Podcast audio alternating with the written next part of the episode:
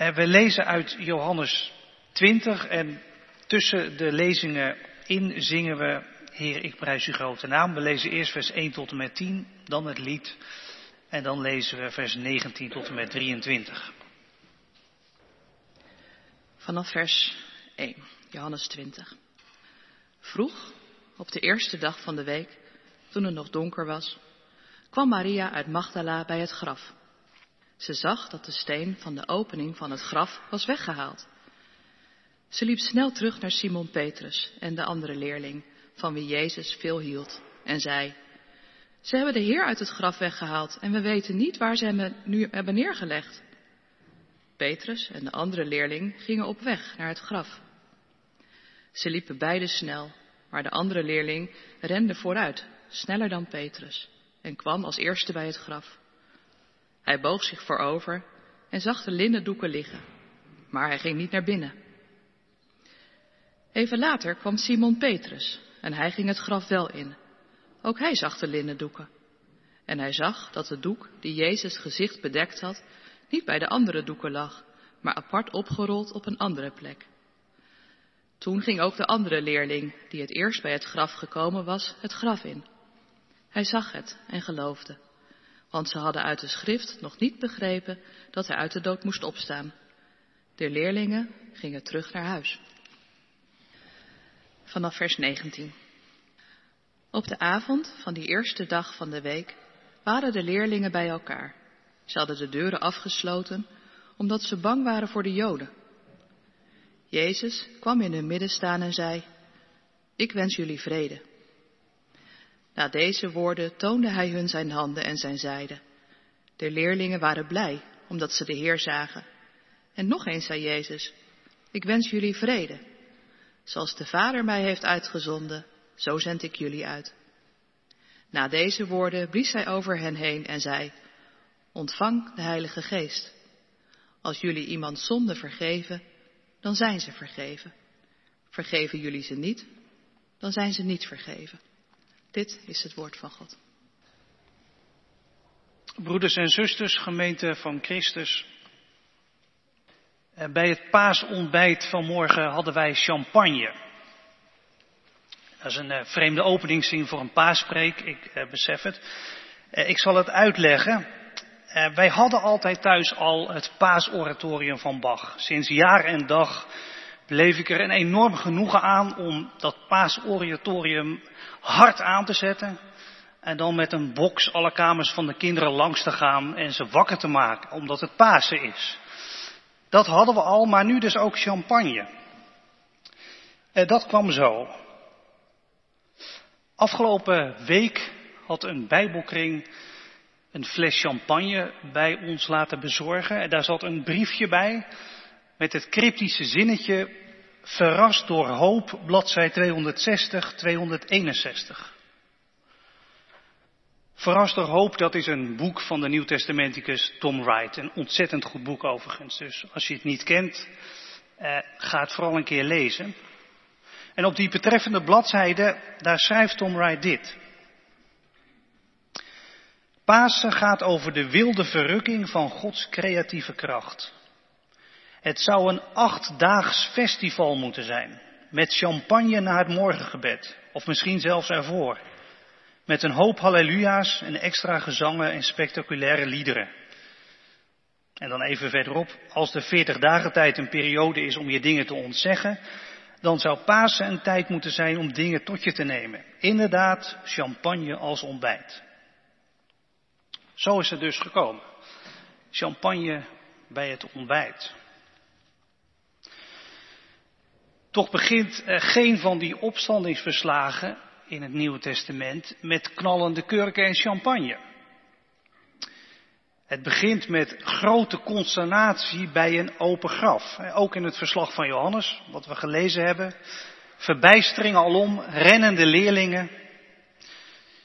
Logisch, want als je geliefde sterft, dan wens je dat hij of zij rust in vrede. Grafrust, dat is iets dat moet je gewoon niet schenden. Hè? Dat gun je je overgeleden, overleden geliefde niet. Maar je gunt dat jezelf als nabestaande ook niet. Over grafrust is wetgeving, hè, er staan jaren voor.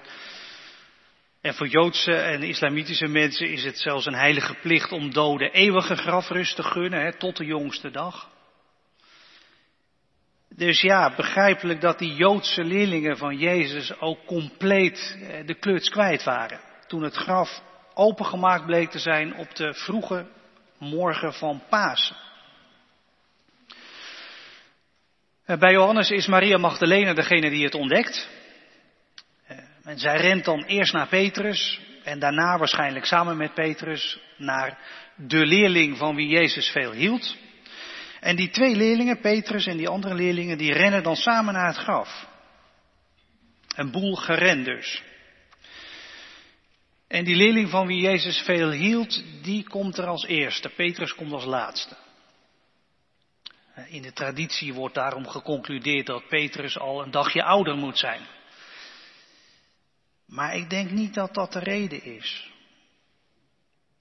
Petrus, Haantje de Voorste, die loopt nu niet zo hard. En dat is heel begrijpelijk. Hè? Sinds een haan Petrus met zijn neus op het feit van de verloochening heeft gedrukt. Petrus die rent met lood in zijn benen naar het graf van Jezus. En daarom komt hij als laatste aan. En die andere leerling is er het eerst, hè, die, die bukt voorover en die ziet die grafdoeken liggen. Wacht nog even, gaat het graf niet binnen. Laat Petrus als eerste binnengaan. En dan gaat Petrus dus dat graf binnen. En hij ontdekt dat het niet meer het graf van Jezus is. Hij ziet alleen maar linnen lijkdoeken liggen, achtergelaten als een soort zijde kokon van een vlinder, hè, nutteloos, overbodig. En de linnen doek die over het gezicht van Jezus heen had gelegen, die, die lag op een ander plekje, keurig opgevouwen.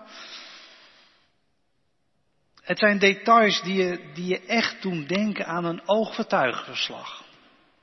Door de ogen van twee van Jezus' leerlingen, bijna 2000 jaar geleden, kijken jij en ik vanmorgen rond in dat graf. Ik zat te denken, dat is eigenlijk bizar dat dat kan. Hè? Dat, dat wij, dat wij zo'n verslag hebben en dat wij meekijken. Vandaag kijk je zelf rond in dat lege graf. Alsof die leerlingen al videobellend hun smartphone zo rondhalen in dat lege graf. En jij door de lens kijkt. Kijk, daar liggen die, die witte linnen doeken. De, de, de lijkdoeken. Waar het lichaam van Jezus eerst lag. En, en inderdaad, iets verderop in dat hoekje daar daar ligt de doek die zijn gezicht bedekt had. Keurig opgevouwen. Ja, als je zo rondkijkt in het graf, dan kun je moeilijk blijven vasthouden aan de haastige conclusie die Maria had getrokken hè, in haar schrik. Dat ze Jezus hebben weggehaald. Ik bedoel, kijk zelf naar die doeken en, en die opgevouwen zweedoek. Dat zullen grafrovers toch niet hebben gedaan. Of mensen die Jezus ergens anders willen begraven. Hè? Dat ze eerst het dode lichaam van Jezus uit die doeken hebben gewikkeld. En, en toen nog die zweetdoekkorens hebben gezien te gaan opvouwen. En dan vervolgens met dat beschadigde, gemartelde, dode lichaam van Jezus zijn vertrokken. Dat is toch heel onwaarschijnlijk. Wat moet je hiervan denken? En Petrus, ja, wat hij ervan denkt, dat wordt ons niet verteld. Het wordt wel verteld van die andere leerling, hè, die ook het graf binnengaat. Er staat, hij zag het, net zoals wij het zien, en hij geloofde. De discipel van wie Jezus veel hield, zag het en hij geloofde. En wie is dat, die discipel van wie Jezus veel hield? Ja, dat weten we niet.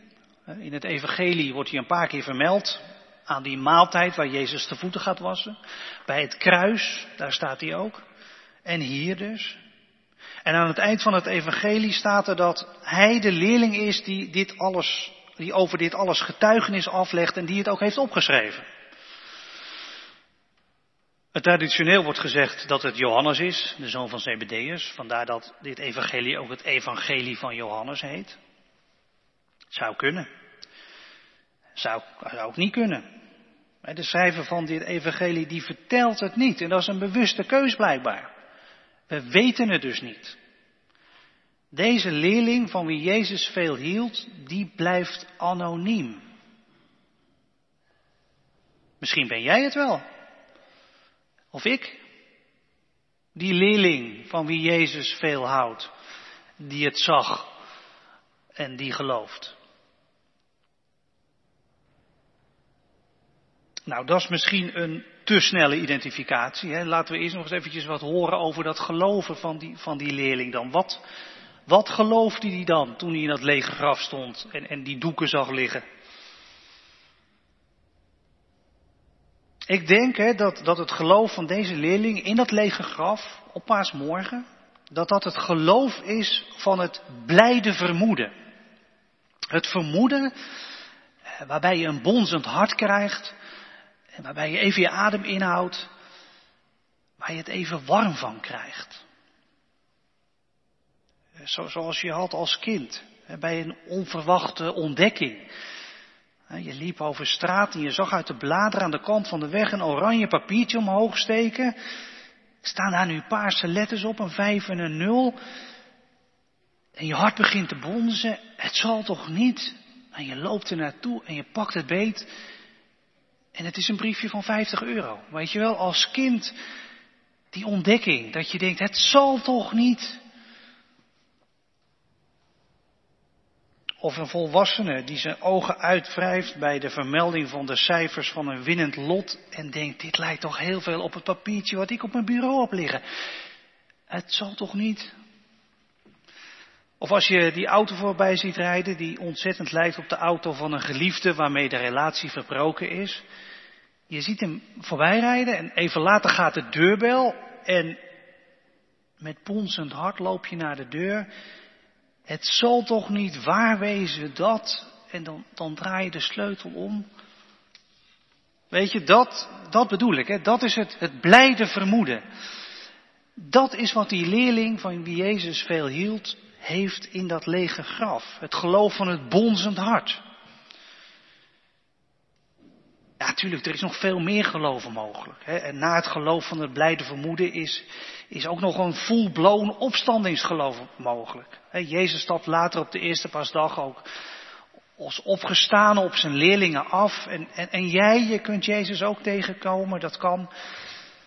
Zeker, na dit geloof van deze leerlingen is meer mogelijk. Een full-blown opstandingsgeloof. Maar nu, nu heeft hij alleen nog maar het geloof van dat blijde vermoeden. Want, zegt de schrijver erbij, ze hadden uit de schrift nog niet begrepen dat hij uit de dood moest opstaan. Ik zeg alleen nog maar het geloof van het blijde vermoeden, maar vlak dat geloof niet uit, zou ik zeggen. Laat je vandaag weer verrassen door het lege graf. Kijk, ongeloof dat is breed gezaaid. Ook bij mij en misschien ook wel bij jou. En het kan ritselen op de bodem van je ziel. En, en misschien houdt sepsis en ongeloof je ook wel bij Jezus vandaan. Of zorgen en vragen van alles en nog wat. En je bent misschien vandaag helemaal niet toe aan zo'n compleet opstandingsgeloof. Weet je, dat geeft ook niet. Dat komt nog wel. Maar gun je nou vandaag de verrassing van het ongerijmde. Het geloof van het blijde vermoeden met dat bonzende hart. Je kijkt rond in het lege graf, het overbodige graf, en je ziet het nutteloze linnen liggen, en je ziet het doek van het gezicht van Jezus netjes opgevouwen in een hoekje alsof hij zelf het zal toch niet waar zijn dat, als het waar is dat Jezus toch niet door de dood is ingehaald, maar dat Hij de dood heeft ingehaald, voorbij gegaan is, er doorheen gegaan, ja, dan, dan, dan is er heel veel mogelijk natuurlijk. Dan is een nieuw leven mogelijk. Dan wijst elke narcis, elke magnoliabloem, elk geboren lammetje naar een ongedachte, onverwachte, ongelooflijke mogelijkheid. En ja, dat is reden voor champagne. Hè, desnoods bij het ontbijt. Dat is een reden om, om nieuwe opties uit te leven. Om anderen en jezelf nieuwe mogelijkheden te gunnen. Een nieuw begin, om een nieuw begin te maken vandaag. Het is een reden om met andere ogen te kijken naar de duisternis die in je eigen leven rondwaart. Of misschien in het leven van mensen van wie je veel houdt. Het geeft alle hoop midden in een lockdown. Een hoop die een rode draad vormt in je leven vandaag en morgen tot je laatste snik en nog verder.